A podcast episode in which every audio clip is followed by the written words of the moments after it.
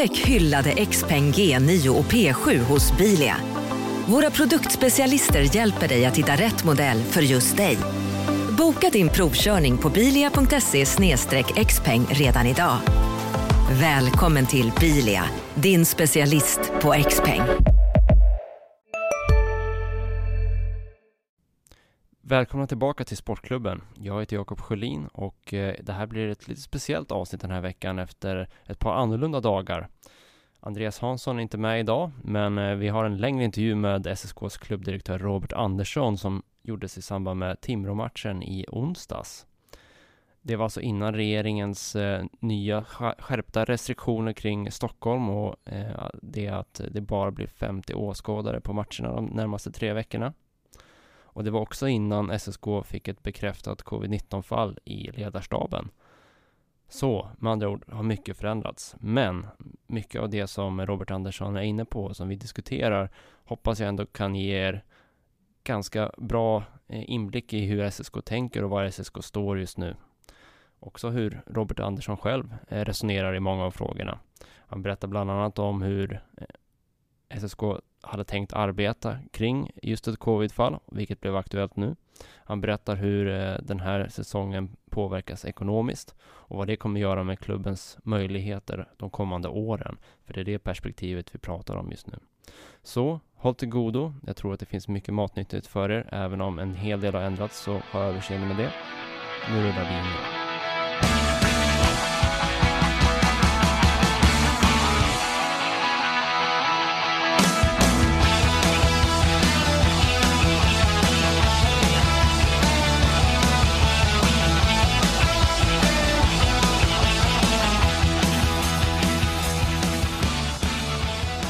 Välkommen till eh, podden Robert Andersson.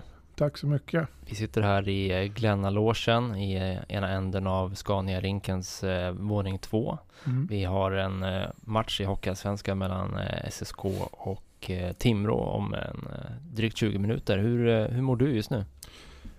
Ja, jag mår ganska bra. lite små bekymmer med ryggen och lite sådär lagom nervös som man är på, på matchdagar. Det är en ganska skön skön känsla tycker jag när det är match.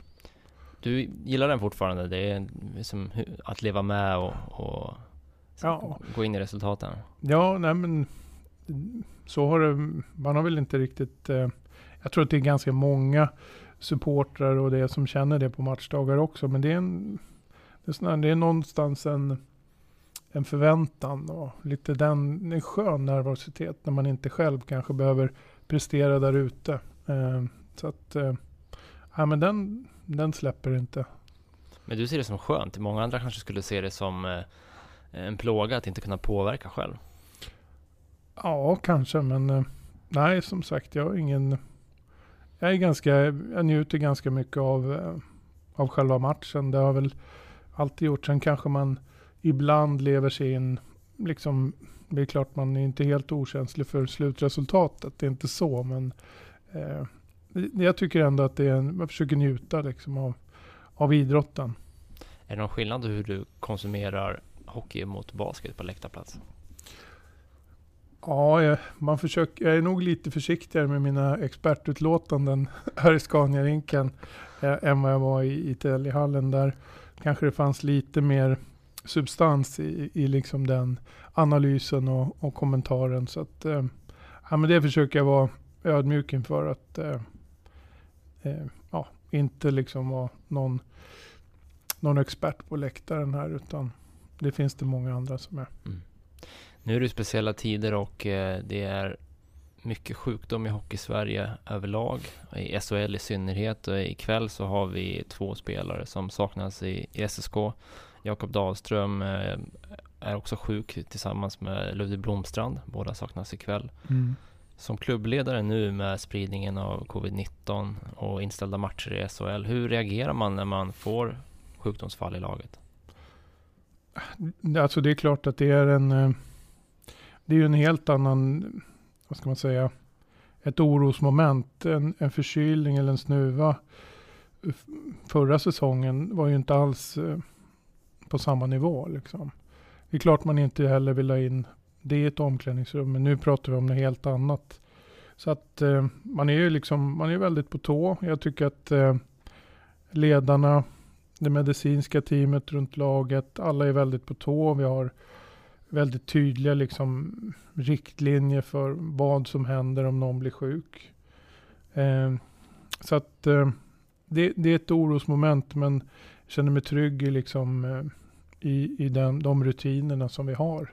När, när det nu blir som idag när, när Blomstrand och eh, Dahlström är sjuka. Vi har haft Bäcker har varit sjuk, Alba har varit sjuk eh, och eh, ingen av dem har ju haft corona men det känns ju som att eh, spridningen inom hockeyn och inom idrotten gör ju att det känns som det kommer närmare och närmare. Eh, men på något sätt så har ju våra rutiner förhoppningsvis bidragit till att vi ännu inte haft något coronafall. Hur skulle ni hantera det om ni får det? Eller när? Om man får säga så. Um, ja, men det, det, är också väldigt tydliga riktlinjer och protokollet från som förbundet har tagit fram. Um, det handlar mycket om att isolera och testa.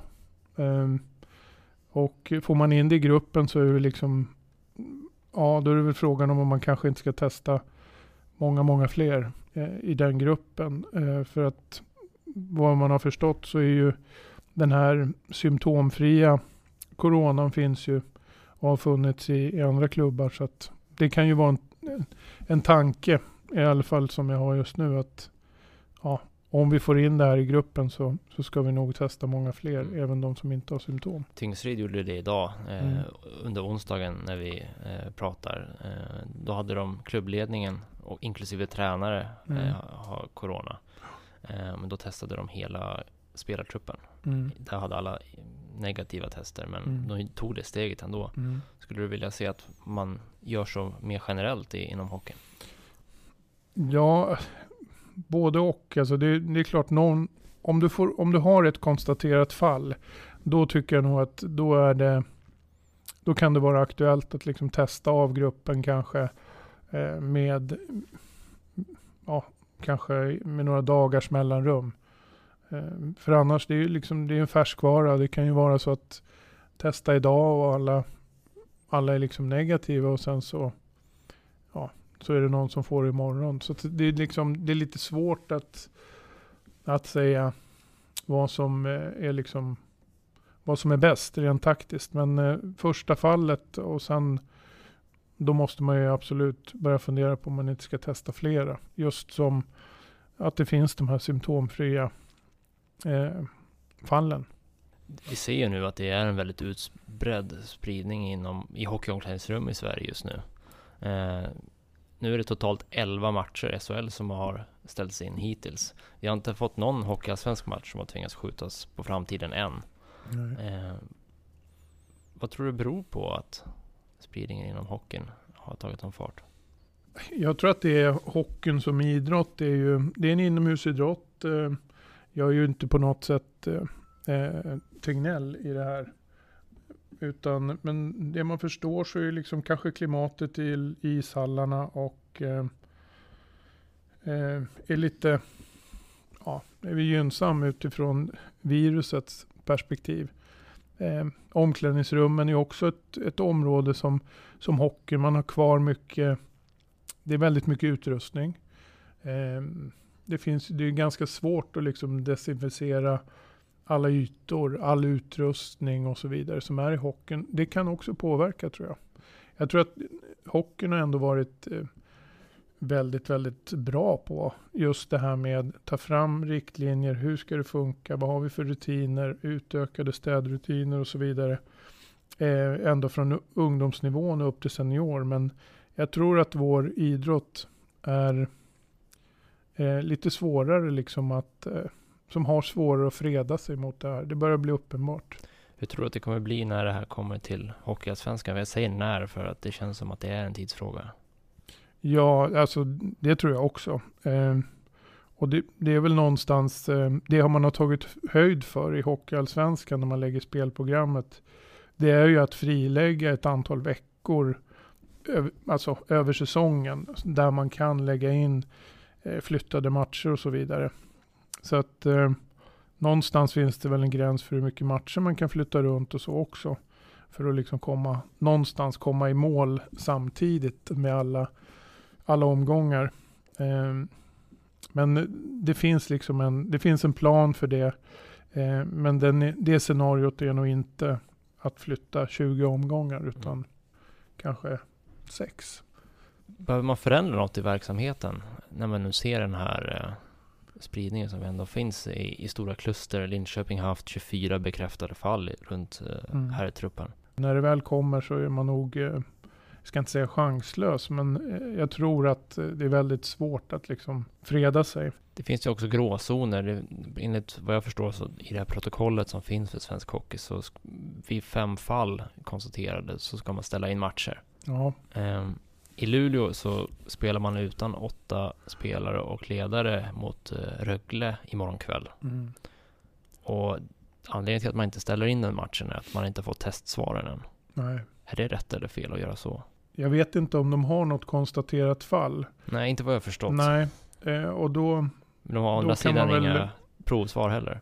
Nej, precis. Um, jag tror att det är det som är, skulle det varit 2 plus 6 skulle det inte varit en fråga, eller 1 plus 7. Eh, men när det är 08, även om det känns ju som att Linköping var inte de där uppe och spelade mot Luleå. Eh, ja, man kan väl dra sina egna slutsatser och liksom sannolikheten att, att några av de där åtta eh, är något coronafall, det är ja, det är nog ganska hög sannolikhet på. Så är det. Men det här är ju ganska svåra avvägningar att göra, både som liga och förbund och klubbar, klubbledningar. Hur, den här kommer vi ju få i Hockeyallsvenskan också möjligtvis. Ja, jag tycker nog att man ska, nu om jag förstod det rätt så hade, det var ju någon, om det var Leksand som hade två konstaterade fall och fyra med symptom och den, de skulle man ju ställa in matchen. Så att det blir ju det blir från fall till fall som man måste göra den här bedömningen och säga att det är fem, är det fyra fall, då måste ni spela. Liksom, det är ju, ja, det, det låter lite, det, det, låter liksom nästan hål i huvudet att göra det just nu. Utan jag tycker, har man en plus fyra, ja, då, någonstans så, men du måste ha det där första konstaterade fallet.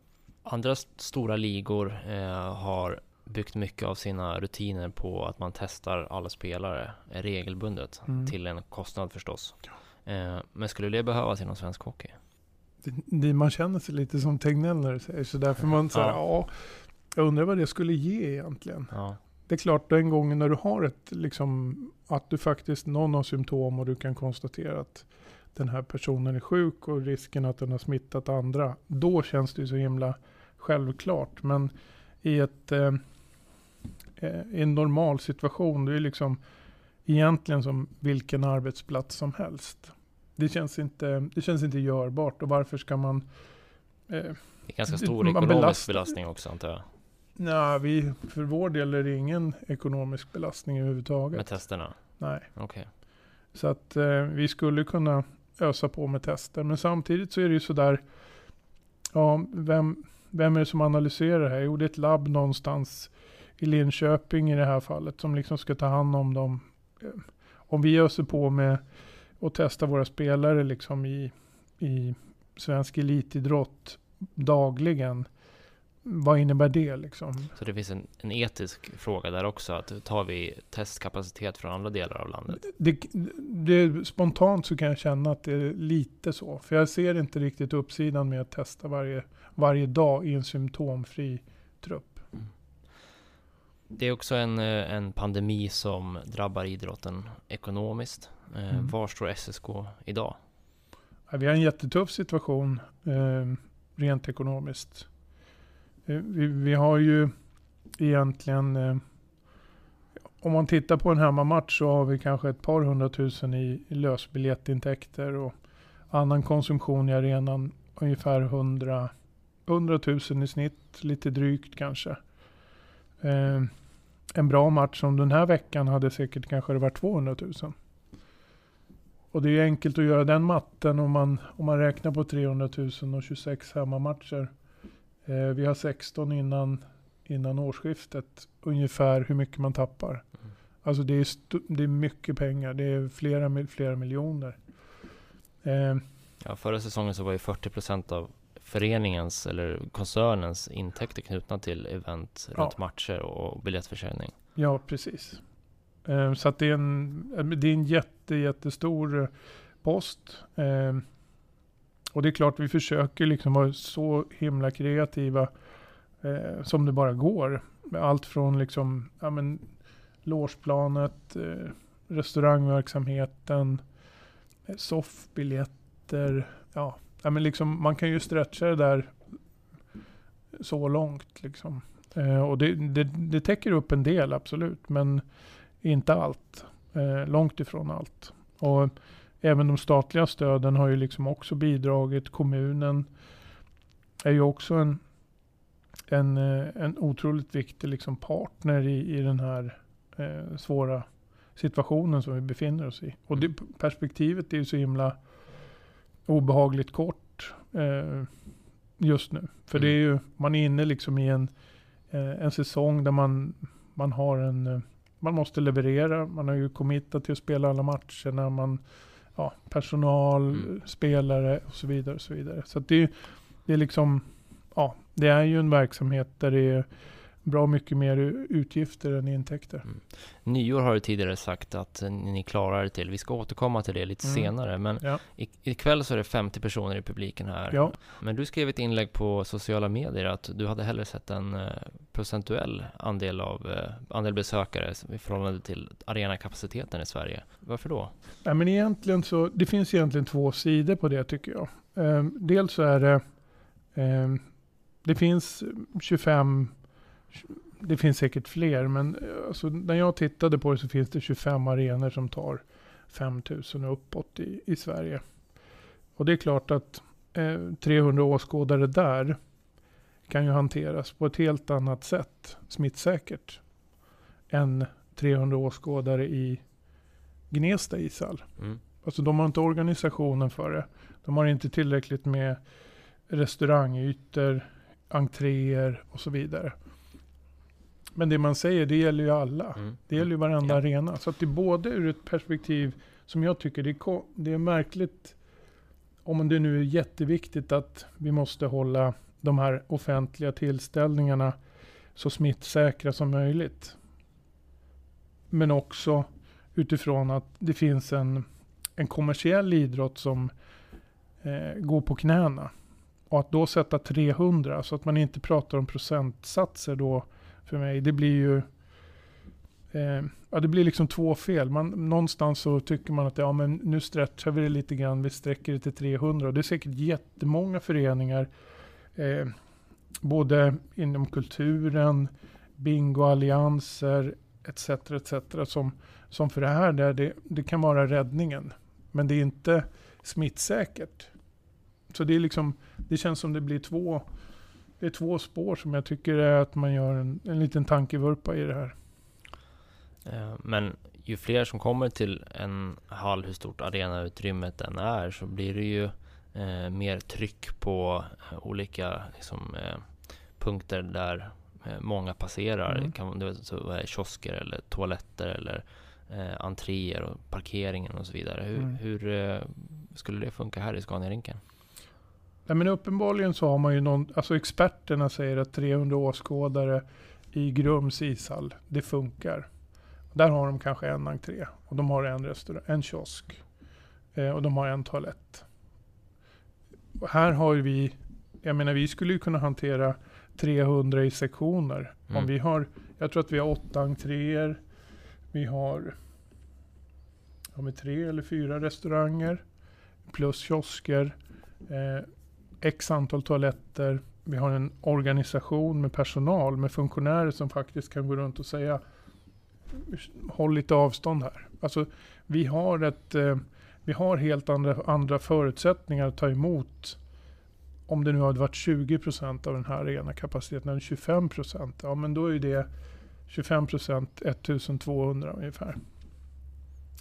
Och då är ju liksom, ja, den här arenan är ju både, alltså den är ju byggd för att kunna hantera det på ett, på ett, på ett bättre sätt än 300 i Grums. Mm.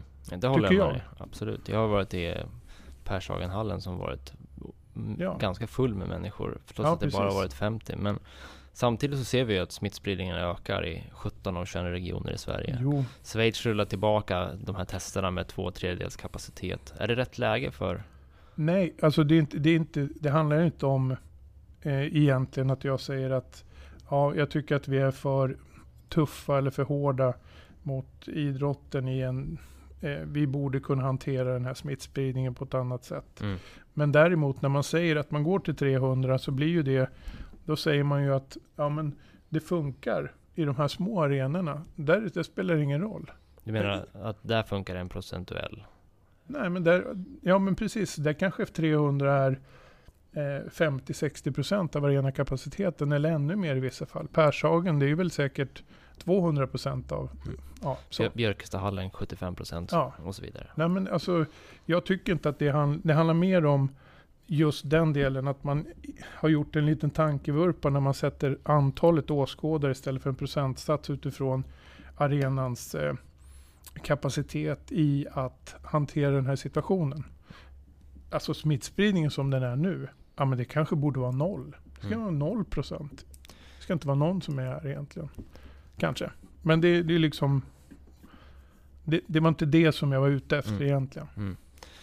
När börjar, du kanske redan är där, men när börjar man fundera på om vi kommer kunna ha någon form av normal publik under den här säsongen? Alltså ser du ett, jag har svårt att se ett scenario där vi har en verklig publik på arenorna den här säsongen. Hur tänker Ja. du kring det? Nej, men jag håller med om det. Jag, jag ser också att det kommer bli jättesvårt. Jag var väldigt naiv. Jag kommer ihåg någon gång i, ja, kan det varit i maj? Eh, om man liksom, ja, nej men nu, man började prata om att fotbollen och de här 50 åskådarna och så vidare. Men liksom, det är fyra månader bort. Vilken influensa har liksom haft en sån impact så den har varit kvar i fyra månader? Nej, men det är klart, nu har man lärt sig en hel del. Eh, de där fyra månaderna gick ganska snabbt. Ja. Och nu, nu, har vi liksom, nu har det gått sex, åtta månader och saker och ting har inte förändrats. Det var lite, lite behagligare kanske just i somras. Men eh, nu, nu verkar det ju verkligen ta fart igen. Så att jag ser, nu kanske jag är mer pessimistisk om att eh, vi överhuvudtaget kommer ha en säsong med fler än ja, det kanske pendlar någonstans eftersom man har de här lokala och regionala eh, möjligheterna. Att det kan vara 50 någonstans men max 500. Eller om man kanske hittar hem i någon sån här procentsats. Men då kanske det är, ja, för vår del kanske det blir 1000 åskådare Ja. som mest. Det är en helt klart annorlunda säsong du har klivit in i hockeyn i får man ju säga. Ja, Och- jag brukar, brukar tänka det ibland att det skulle vara skönt att liksom Undrar hur det är att jobba på SSK ett van, när SSK är SSK liksom, och det är en vanlig säsong. Vi får återkomma till det här. Ja. Nu ska vi eh, ta en paus och när vi kommer tillbaka ska vi prata om eh, ditt egna möte med eh, covid-19 Mm. och hur det här första året i SSK har varit.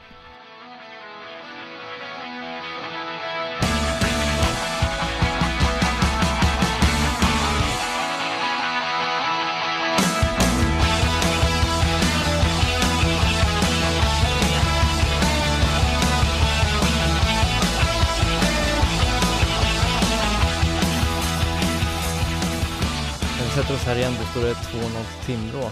Det är en lite annorlunda arenaupplevelse när det inte är så många här.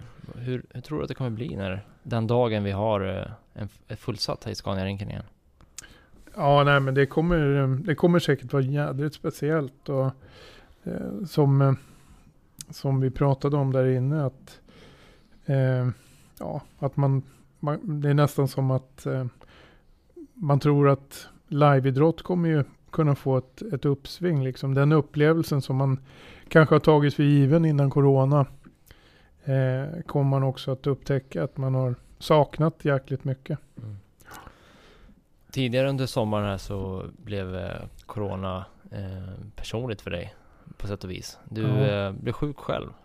Ja, precis. Eh, det var i, eh, i slutet på april som eh, jag och, Eh, eller egentligen min familj, så vi vart sjuka allihopa. Ehm, eh, där jag, eller min fru insjuknade först. Och sen jag några dagar senare och grabben, eh, vår yngsta son, eh, någon vecka senare bara. Men eh, ja, det var, en, det var en speciell eh, upplevelse på något sätt. Det var eh, symptom som man inte hade haft förut. Eh, en, eh, en heshet och liksom det här med eh, smak och lukt som försvann. Och feber som eh, ja, kom och gick. Ja, det var väldigt eh, speciell, eh, speciella tre veckor.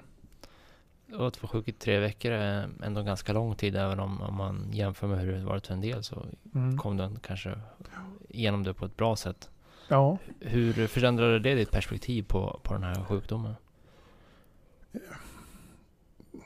Ja, alltså det är klart man, man började ju under tiden när man var när man var sjuk så var det ju så att man det fanns ju någon sån här magiska, ja, efter tre dagar, har inte det här hänt då? då? Ja, men då är det liksom på den säkra sidan. Eller är det efter sju dagar så kan du fortfarande liksom. Eh, så att det, man, man var, det var en anspänning är att liksom, ja, man försökte liksom samla så mycket information man kunde om, om liksom sjukdomen och förloppet och vad som skulle kunna hända och, och så vidare. Så att, eh, ja, det var en, eh, det var en speciell tid. Men när man väl liksom kom igenom den så, det låter ju oansvarigt, men någonstans så kanske man blev lite mer, och även omgivningen blev lite mer så här, lite mer vårdslös. Då, då kunde man kramas igen och då kunde man liksom, ja, då vart man, eh, och även för omgivningen liksom, ja men de har haft det. De har haft det, det är lugnt liksom. Blir, blir ni populära middagsgäster då? Ja, precis. Då var det sådär att man fick varit inbjuden till, till de som inte hade något eh, socialt utbyte överhuvudtaget. Så vart man som, eh, vad ska man säga, ja, de middagsgästerna som, man kun, som de kunde bjuda in. Men tre veckor var du sjuk och samtidigt så var det en extremt intensiv period för klubben. Hur gick mm. det? Alltså egentligen så var det ju så här att vi i april där, eh, det stäng, allting stängdes ju mer eller mindre ner i, i mitten på mars. Eh, så vi hade en del eh, arbete att liksom parera och hur, vad händer nu? Egentligen ett par, tre veckor och in i en bit in i april. Men sen bestämde vi också här att nej, men vi, vi stänger ner verksamheten. Så att eh, vi smälte isen och ungdomsverksamheten stoppades också. De fick ha verksamhet men utomhus. Eh, så att det var ju låg, ganska lågintensiv tid eh, i, i verksamheten när, eh, när jag var borta. Så att eh, på så vis så var väl tam tajmingen ganska bra. Mm. När, eh, om vi går tillbaka ett helt år så hade du tackat ja till att bli klubbdirektör och du sonderade terrängen och pratade mm. med, med partners och olika aktörer i och runt klubben för att mm. bilda en uppfattning om, om vad du var på väg in i. Mm. Vad var det du förväntade dig? Och hur blev det? Eh, nej men det, det finns ju en anledning för varför jag sitter här och det, det är liksom, det var väl just, eh, det var en otrolig kittling i, i liksom SSK som eh, med den tradition och, och det engagemang och passion som finns kring hockeyn i Södertälje. Eh, som man liksom inte på ett kanske man kunde liksom inte välja bort det när chansen mm. fanns där. Eh, och troligtvis inte heller skulle komma tillbaka igen. Så att eh, när jag fick den möjligheten så jag var ganska eh, förstås jäkligt motiverad och, och inspirerad över att, att få den här chansen.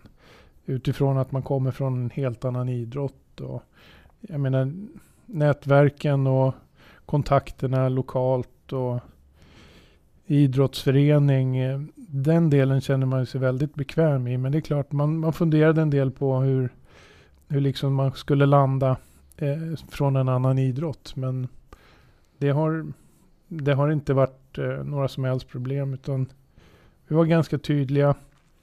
i vad vi ville göra. Eh, vi skulle bygga en sportslig organisation eh, ganska tidigt. Eh, och där var ju Micke med i det, med det arbetet eh, som sen då eh, mynnade ut i att han, han själv tog egentligen det sportsliga ansvaret. Så att, ja, någonstans där. Men samtidigt så, det kan ju inte funnits någonting som gjorde att du kunde förvänta dig eh, det här året som blev sen. Nej, det, det kunde man ju aldrig se. Utan eh, någonstans så, egentligen så började jag ju, eh, jag började ju här på riktigt kan man säga, eh, vid årsskiftet. Eh, första arbetsdagarna var ju någon gång i början på december. Eh, och eh, ja, då är det ju lite grann springa och leta efter vad har vi kontorspappret och hur. Sista dagarna nu på vårens stora season sale. Passa på att göra sommarfint hemma, både inne och ute. Och fynda till fantastiska priser. Måndagen den 6 maj avslutar vi med Kvällsöppet i 21. Välkommen till Mio. Hej, Synoptik här. Visste du att solens UV-strålar kan vara skadliga och åldra dina ögon i förtid? Kom in till oss så hjälper vi dig att hitta rätt solglasögon som skyddar dina ögon. Välkommen till Synoptik. Var funkar nycklarna och vad funkar de inte ungefär i, i några dagar.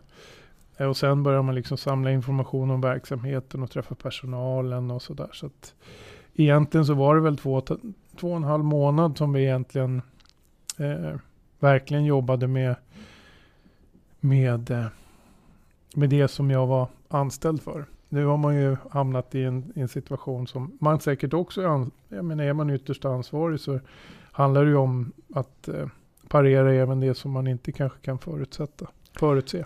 Du har varit på SOK och du har jobbat eh, i SVBK. Finns det något i din tidigare ledarerfarenhet som du har haft nytta av i en sån här extrem situation? Eller finns det något som har kunnat förbereda dig för de lägen som, som klubben och idrotten har hamnat i just nu? Vi ska ju säga att det är en pandemi som vi inte ja, har sett maken till på decennier.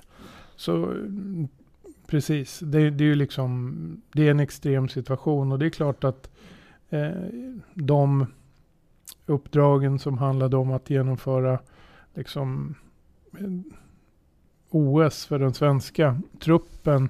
Det var ju också lite sådär att man, det var väldigt mycket som man inte kunde eh, liksom planera för och förutse. Det händer saker dagligen i den verksamheten också. Eh, mycket beroende på det sportsliga resultatet men även andra saker som man kanske inte kan berätta om mm. här. Men det, det, det händer grejer i, i, i, i de här olympiska sammanhangen och liksom, som man inte kunde förutse. Och det är väl det, är väl det närmaste man kan liksom eh, eh, ja, så man kan, jäm, man kan inte jämföra det med, det här, med den här situationen. Men vilka, oförberett på något sätt. Vilka har varit de svåraste arbetsuppgifterna eller besluten som du har tvingats ta här under året som har gått? Eh, det var ju, egentligen så handlade det väl om eh, att stänga ner verksamheten. Vad, för då var man, vi gjorde det ganska tidigt ändå. Eh, bestämde oss att, och, och det ifrågasattes ju lite grann. Vadå, vadå vi, det är liksom 1500 sjuka i Italien. Varför ska vi inte kunna ha igång våran verksamhet och sådär. Och, och liksom både som klubb och som, som ledare att, eh, att stå för det beslutet. Det var ju, det var väl ett av de, de tuffare kan jag väl eh, säga. Även om det inte i efterhand känns ju så himla självklart liksom. Men det, ja, det, det är väl det beslutet som jag känner sådär. Annars så handlar det ju liksom i, i vardagen nu om massor med beslut om huruvida vi ska permittera personalen, permittera spelartruppen och så vidare och så vidare. Det är ju inte, det är, det är ju inte de strategiska besluten. Eh, utan det är ju liksom överlevnad och kortsiktigt. Eh, man skottar liksom framför dörren för att, ja, för att liksom komma ut på något sätt. Och det är, det är väl där vi befinner oss nu eh, i det här läget. Om man hårdrar lite så kan man säga att du inledde en ledarbana som hockeypappa. Mm. Vad har du med dig därifrån? Ganska mycket faktiskt. För man, man lär sig eh, man lär sig hockeyn och, och SSK som klubb eh, eh, lite från insidan eh, och föräldraperspektiv. Jag var lagledare också. Eh, så att eh, jag, jag tycker att det var en det har hjälpt mig ganska mycket. Det är fortfarande en del kontakter. Det är en del personer som finns kvar i föreningen. Eh, eh, man kommer in, man fattar lite grann hockeykulturen när man har, har varit nära den och har har sin son som har spelat hockey. Ja, han slutade ju för bara något år sedan. Eh, så det har gett mig en hel del. Precis. Eh, David som är på väg att följa i dina fotspår lite får man säga. Eh, han pluggar till han pluggar idrottsmanagement. Mm, precis. Vad ger du för råd till unga som vill in i branschen? Ja, alltså det är en... Eh, eh, det är ju ett eh, det är verkligen 24-7 eh, jobb. Eller jobb, det är en 24-7 hobby kan man säga. För att eh, det är så det är så jädra känslostyrt. Man tycker att, ja, det, det är liksom, gillar man idrott så är det svårt att dra gränsen för var, när slutar man jobbet och när börjar en hockeymatch? Som idag till exempel. Jobb, är det jobb nu eller är det hobby liksom? Eh, och det, det är en ganska eh, ja, idrottsmanagement på, i en elitförening. Det är ganska få jobb där ute. Mm. Eh, så att rådet är väl liksom till David, det, det är väldigt mycket skaffa en parallell karriär så också. Krasst. Ja men alltså, det, det är ju så. Det, det, finns inte hur många sådana här jobb som helst. Och det är ju liksom, man är ju lyckligt lottad, så är det ju. Um, så att det är, eh, David har ju också bestämt sig för att han ska plugga lite extra ekonomi mm. och, lite sådana här bitar.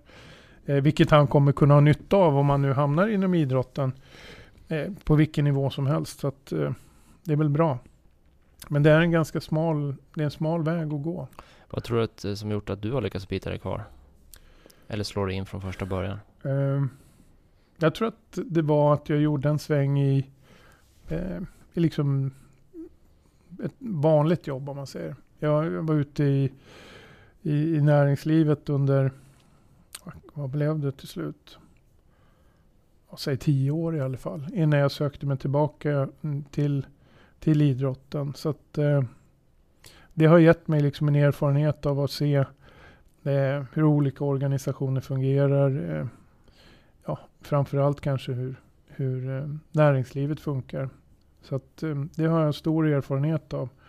Eh, som jag har med mig in i, i idrotten. Och att jag förstås är sprungen ur idrotten mm. själv. Att jag, har, att jag har idrottat. Det är nog en väldig fördel också.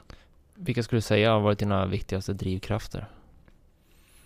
Um, det är nog just att jag älskar idrotten och att jag älskar liksom sammanhanget med med människor som, ehm, som allt från spelare till ehm, vaktmästare som har liksom idrotten som sin hobby kombinerat med sin idrott.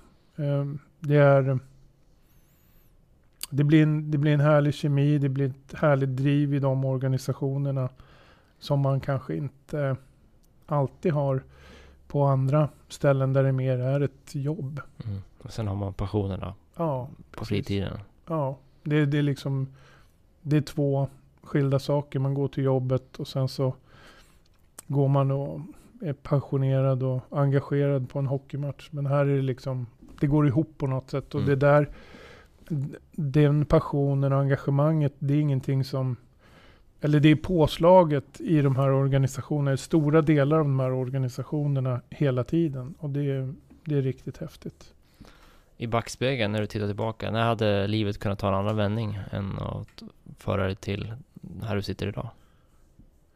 Uh, ja, det var nog, uh, de får gå långt tillbaka, men uh, min, min nuvarande fru, hon var jäkligt sjuk i, i cancer i början på 90-talet och då slutade jag faktiskt spela basket under den tiden som hon var sjuk.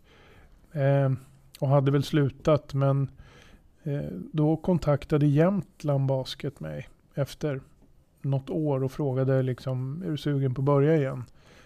Och det beslutet där gjorde att dels hamnade jag i, i Jämtland som eh, ja, har betytt jäkligt mycket för mig. Där jag också fick en start i min civila karriär på en revisionsbyrå där uppe. Mm. Så att där någonstans, som inte Jämtland hade kollat på, jag kommer inte ihåg, jag spelade någon motionsserie tänkte jag säga, men det var det inte. Jag spelade i, i division 1. Eh, mer för att jag tyckte basketen var kul, men inte mer än så. Jag tränade väl en gång i veckan. Så att där hade det verkligen kunnat gått eh, i en helt annan riktning. Sen vet jag inte, man kanske hade hamnat här ändå, men ja, det var en, det var en väldigt tydlig liksom, ett vägskäl där jag eh, hamnade i Östersund som jag brukar ofta när jag kommer upp dit tänka på det att det här var och de människorna där som liksom jobbar på den här revisionsbyrån, hur mycket de liksom betytt för. Och jag brukar tacka dem för det varje mm. gång jag byter jobb ungefär. Du behövde den nystarten? Ja, verkligen. Det var både, både Helena och jag behövde det. Det var superbra för oss. Ni flyttade upp båda två till ja. fjällluften? Ja, det var otroligt. Vi åkte inte skidor en gång, men det var otroligt härligt. Mm. Om, du har ju några år kvar att jobba. Vad mm. drömmer du fortfarande om att kunna åstadkomma? Eh, ja, men det, alltså, när man är i SSK och SSK inte spelar i den högsta serien. Om man är född och uppväxt i Södertälje. Då, och har det här uppdraget så är det klart att det är liksom, det vore ju drömmen. Att, eh, att SSK liksom kan ta sig dit en gång och liksom etablera sig där. Det vore ju helt fantastiskt liksom. Mm. Det, är en, det är en dröm jag har. Sen kanske det är, alltså jag gillade, samtidigt som SOK var både politiskt och ibland lite pampigt eh, för mitt eget, alltså det jag gillar att stå för. Så är liksom det internationella, den internationella utblicken och, och de bitarna, det, det kan jag sakna lite grann. Vi var ju ute och spelade i Europacupen och sådär med SBBK, men eh, det är också någonting som jag skulle kunna eh, ja, se mig själv i liksom någon, någonstans med en lite mer internationell eh, inriktning på jobbet. Mm. Vi ska prata mer framtid när vi kommer tillbaka. Då är det mer fokus på SSKs omedelbara framtid. Mm.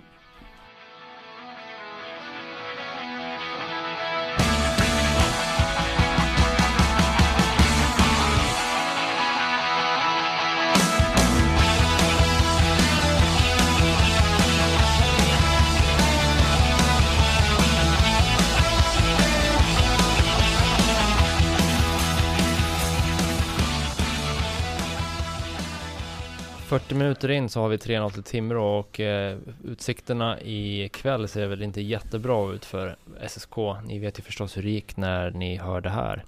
Men eh, om vi ska blicka lite längre fram och lyfta blicken lite mot föreningen som helhet eh, så tänkte jag att vi kunde utgå från det inlägg du skrev på Facebook här för en vecka sedan ungefär. Du skriver att eh, planen fortsätter att lösa den ekonomiska krisen och vi har till nyår på oss. Går det att ge mer konturer till vad ni står inför här? Vad är det ni behöver åstadkomma här före nyår? Ja, men det som är absolut mest kritiskt det är ju eh, likviditeten, alltså pengar på kontot och, och, kunna göra rätt för sig, både mot eh, personal och, och leverantörer. Eh, så att eh, det är ju det som är det absolut mest. Man kan ju gå liksom, man kan ju göra förluster. Vi har väl ett eget kapital på, på en ett par miljoner. Eh, så att vi kan, väl, vi kan ju gå med förlust på året, men när vi har en, ett, eh, ett, ett sån här prognos där liksom vi pratar om miljonbelopp som, eh, eh, ja, som vi kan komma att gå i, i förlust med så ja, då pengarna tar slut eh, någon gång kring nyår. Eh, det är liksom vår prognos som vi har just nu. Men vi, eh, det finns en, en, ett antal liksom åtgärder. Det, dels är det det här kompensationsstödet från Hockeyallsvenskan och eller från egentligen från staten via RF. Där kan det ligga ett par, par miljoner i bästa fall. Eh, vi har även eh, andra eh, vad heter det, statliga stöd som liksom permitteringsstöd, omställningsstöd. Alltså vi får ju precis som alla andra företag jobba Eh, med, att, eh, med att söka de stöd som, som liksom staten har gjort tillgängliga. Eh, och sen när det är, när vi liksom någonstans i mitten november, kanske slutet november, då vet vi lite grann utfallet av, av de här insatserna och de här åtgärderna. Och då gäller det, då kanske vi har förskjutit, beroende på det utfallet, så kanske vi har förskjutit oss en liten bit in på nya året. Det, det återstår ju att se, men Ehm, då får man ta en diskussion med kommunen. Kommunen har ju en kontinuerlig dialog med och, och beskriver liksom vårt, eh, vårt ekonomiska läge.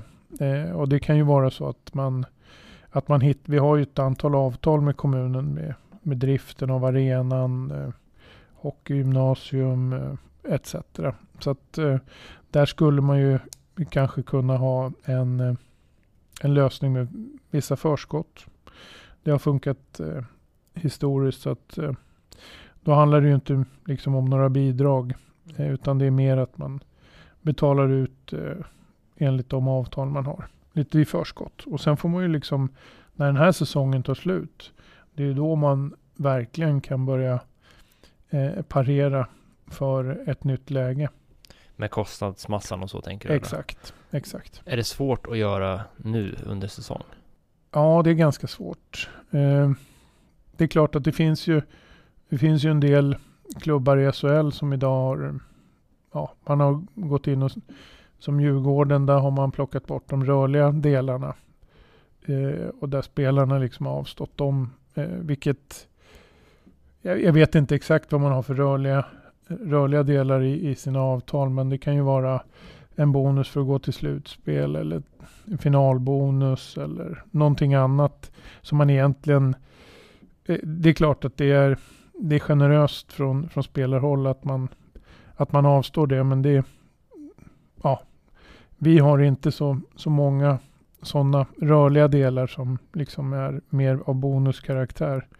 Utan i så fall skulle man ju behöva gå in och ta en diskussion om att eh, ja, löneavståenden och så vidare. Mm. Nu har vi en permittering som löper fram till egentligen um, årsskiftet som gör att vi, vi sparar motsvarande 15-20% på, på lönekostnader. Färjestad gjorde ju det med alla anställda, såväl spelare som kanslianställda, ja. att de, de gick med på eh, lönesänkningar över hela brädet. Eh, ja. Jag tror att det kommer behövas. Eh, vi får ju ungefär samma effekter just nu. Så att eh, alltså SHL, eftersom vi har mycket lägre lönenivåer så är ju när, när vi har en permittering på, på vår personal så får ju vi en effekt som motsvarar en löneavstående eller en lönesänkning på 15-20 procent. Eh, för Färjestad som har en helt annan eh, lönenivå på, på främst kanske på sina, på sina spelare. Eh, där är det ju så att det finns ju ett maxtak mm, för permitteringsstödet. Och eh, ja, för de, lyssnarna kan vi säga att det är upp till 44 000 så ja, täcker precis. permitteringsstödet. Upp till 44 000. Och, och många SHL-spelare tjänar ju mer än så. Ja, ja, alltså. Långt mer.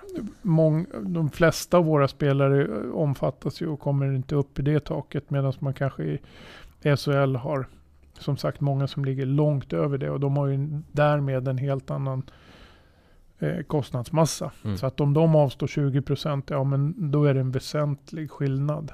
Men något jag har funderat på här under hösten, det har varit många intervjuer med klubbledare i, i Hockeyallsvenskan då, i vårt perspektiv framförallt, mm. men också i SHL, eh, där man säger att vi klarar oss till det här datumet och sen blir det, uteblir följdfrågorna.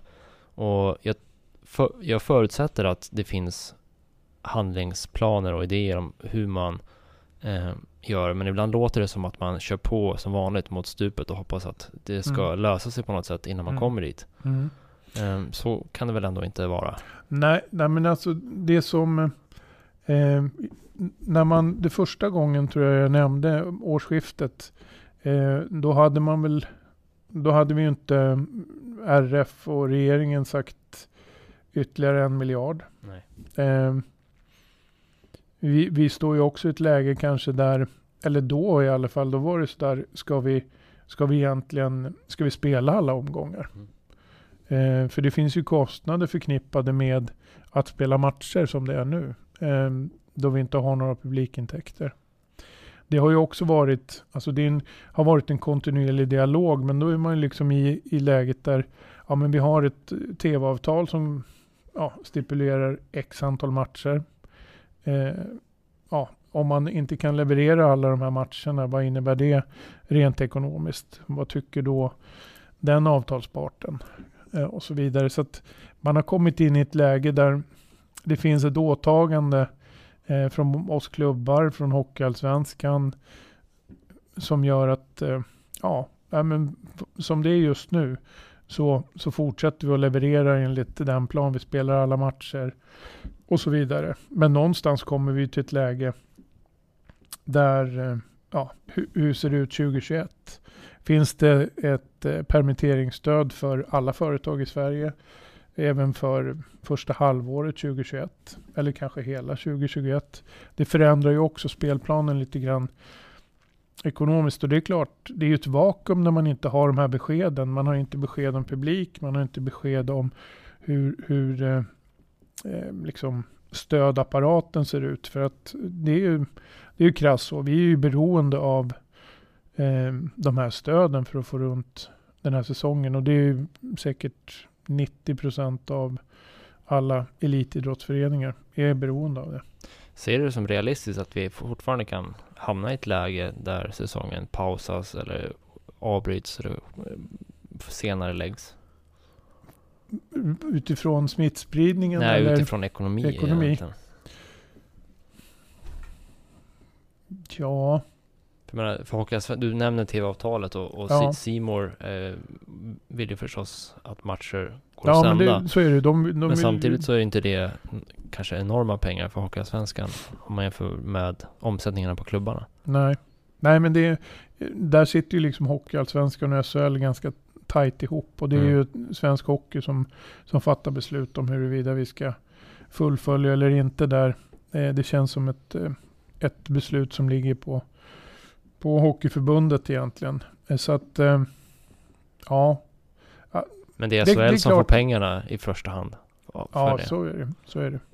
Det som man kan säga det är väl egentligen, skulle det vara så att man, man hamnar i ett läge där, där de här, det låter som man bara, man sitter liksom i knät på staten och, och, och, och så är det ju. Om det är så att, ja men per den sista december, då är det stopp liksom. Då är, då är vi alla lite grann, då får vi klara oss själva. Och då, då kanske det är så att man måste ha centrala förhandlingar med, med eh, facket förstås om liksom personal, spelare etc. För att liksom bara tar man sig igenom säsongen så är ju liksom idrottens värld sån att man, man har ganska mycket eh, som man kan parera med när man går in i en ny säsong. Mm. Eh, som man inte kanske kunnat gjort i år då. Så att där kan man ju liksom säga vi, vi tecknar inte ett enda spelaravtal, inte ett enda ledaravtal eh, förrän eh, första september. Är det något sånt, har ni börjat tänka i de banorna Alltså, det är klart, nu? Ja men det, vi kan ju inte eh, med det här någonstans, den här erfarenheten som vi har med oss, eh, dels utifrån hur vi liksom försöker minska smittspridning, men ur ett ekonomiskt perspektiv så är vi liksom, vi måste ju vara så återhållsamma i eh, vad vi går in i nästa år och när vi går in i, i, i olika avtal. Det, så är det ju bara. Mm. Jag lyssnade på en vaccinforskare på TV4-nyheterna häromdagen som förutspådde att vi kommer få leva med det här viruset ett tag och att det kommer ta minst ett år innan det är någon form av normalitet. Eh, hur ska idrotten hitta en hållbar väg i, i det? Jag tror att idrotten har, precis som jag sa, det, det är ju eh, det är just eh, hur verksamheterna byggs eh, från säsong till säsong. I Mm. alla fall när det, när det gäller eh, elitidrottsföreningarna. Jag, jag tror att det är de som vi kanske pratar om i det här läget. Andra Den kommersiella Ja, de rent idrotten, ja. som liksom har en väldigt stor kommersiell del i sin verksamhet. De har också möjligheterna att parera det här på ett annat sätt. Man kan ju faktiskt sitta och vänta med att eh, det blir inte den sportsligt kanske eh, optimala spelartruppen och, och sitta och vänta. Men ur ett ekonomiskt perspektiv så kan man ju faktiskt eh, signera avtal med, med spelare och ledare veckan innan nedsläpp. Alltså i Mm. ett liksom... Mm. Någonstans så känns det ändå som att fokus för många ligor och klubbar just nu är att hitta intäkter och ersätta intäkterna som försvinner. Ja, Eh, på något sätt för att kunna i någon mån bibehålla liksom den kostnadsmassa som man har kunnat bära den som man har med Mm. sig. Eh, någonstans kommer man till en punkt där man måste börja skära i kostnadsmassan. ja. Alltså är det här en systemkris vi ser just nu för den professionella idrotten som vi känner till den just nu? Ser du ett läge? ja, jag tror definitivt, kanske inte, kanske inte liksom att det blir en, eh, en semiprofessionell liga eh, fullt ut. Eh, men jag tror definitivt att alltså marknaden och den här branschen som, så som många hockeyspelare och som jobbar i, den kommer ju att förändras i, i grunden. Så är det ju bara. På vilket sätt tror du? Alltså, det är, alltså lönenivåer, det är ju liksom marknaden driver ju driver ju lönenivåerna. Så har det ju liksom alltid varit och kanske ännu mer så i, i idrottens värld. Så att eh, om, inte, om inte marknaden finns där i form av eh, välgödda eh, idrottsklubbar så, så är det klart att då kommer lönenivåerna totalt sett att, att sjunka ganska drastiskt tror jag. Kan det också vara en temporär väg genom krisen att spelare kanske behöver gå ner i arbetstid på hockeysidan och, och ha andra inkomster bredvid? Ja, nej men jag, jag brukar, eller jag imponeras av en sån som Fredrik Bergvik, målvakten. Han, han har ju, eh, förutom att han spelar hockey på heltid, så jobbar han också heltid. Mm. Det, är, det är imponerande. Han, för hans del är det, jag ska inte säga terapi, men det är liksom, eh, han hade nog inte behövt göra det egentligen. Men han gör det utifrån att eh, det funkar jävligt bra för honom. Och det, ibland så blir det ju, kan man tycka att man har, ja, det är viktigt att man, det här med återhämtningen och vilan och, och fokus på, på nästa träning och nästa match. Eh, det, kan man, det, kan man ju, det kan man göra på olika sätt. Och det kommer man nog att behöva göra också. I alla fall i Hockeyallsvenskan kanske. Att det blir lite mer, några fler i ett, eh, ett lag eller i vår serie som kommer ha eh, spelare som också har ett, eh, en annan sysselsättning på sidan om. Som en kort sammanfattning, vad är din prognos för SSKs framtid ekonomiskt som förening? Eh, det här året, Mm. Hur ni kommer igenom den här 2020, 2021? jag tror att vi har, vi har nog ett hål just nu på en 6-8 miljoner skulle jag tippa. Eh, och eh, lite beroende på var, vi har ju inte budgeterat med något slutspel i år. Och nu med det sagt, kommer vi inte ha någon publik så spelar ju inte det särskilt stor roll. Eh, men eh, jag, jag tror att vi liksom någonstans i det häradet, bero, lite beroende på att vi kan jobba ner det då med, med ett antal Mm. eh, stödåtgärder som, som kommer från stat, kommun. Eh, men jag tror att vi kommer göra ett väsentligt eh, minusresultat i år. Och- Det är liksom, Vad kommer det innebära för framtiden?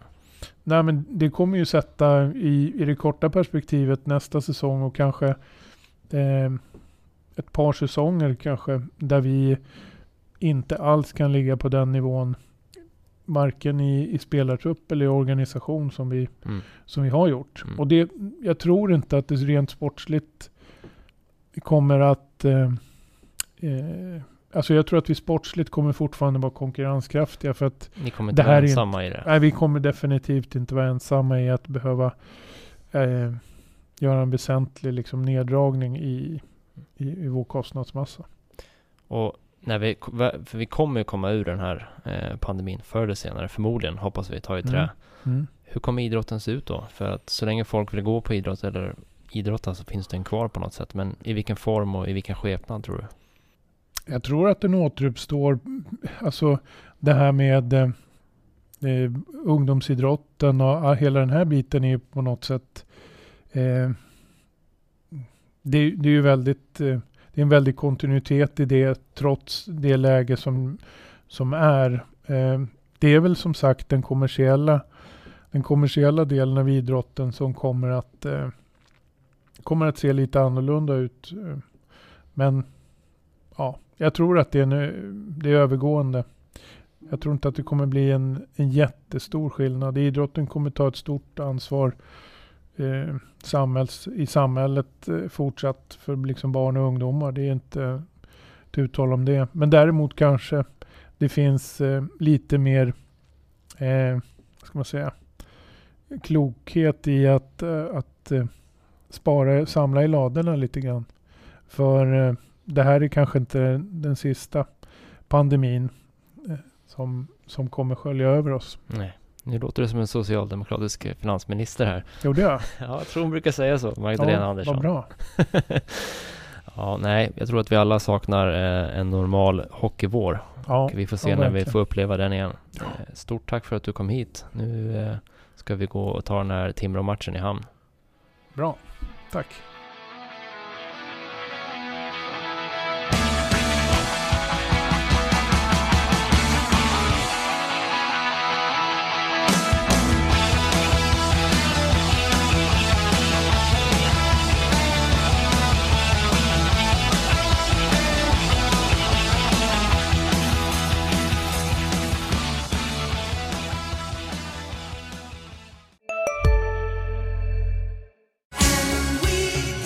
Just nu till alla hemmafixare som gillar Julas låga priser. Ett borr och bitset i 70 delar för snurriga 249 kronor. Inget kan stoppa dig nu. Nej. Dåliga vibrationer är att gå utan byxor till jobbet. Ah. Bra vibrationer är när du inser att mobilen är i bröstfickan. Alla abonnemang för 20 kronor i månaden i fyra månader. Vimla! Mobiloperatören med bra vibrationer.